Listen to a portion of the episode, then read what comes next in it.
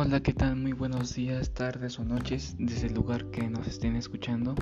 Mi nombre es Juan David García Olvera del grupo 401 y empezaré con este podcast hablando de cómo prevenir los contagios de coronavirus en la población.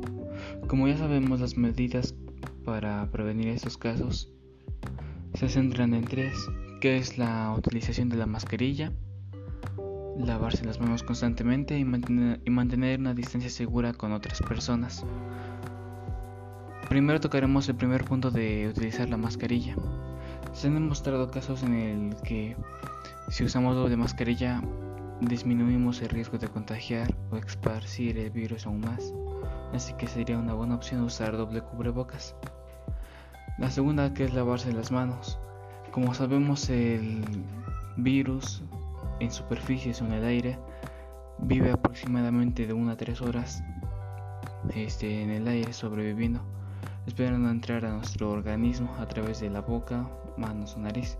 Así que por eso debemos mantener todas las superficies o nuestras manos en constante desinfectación. Y la tercera que es mantener una distancia segura.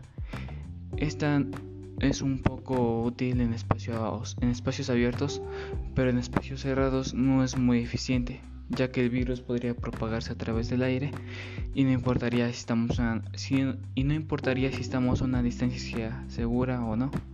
Así que eso se debate aún si es bueno en, en lugares cerrados.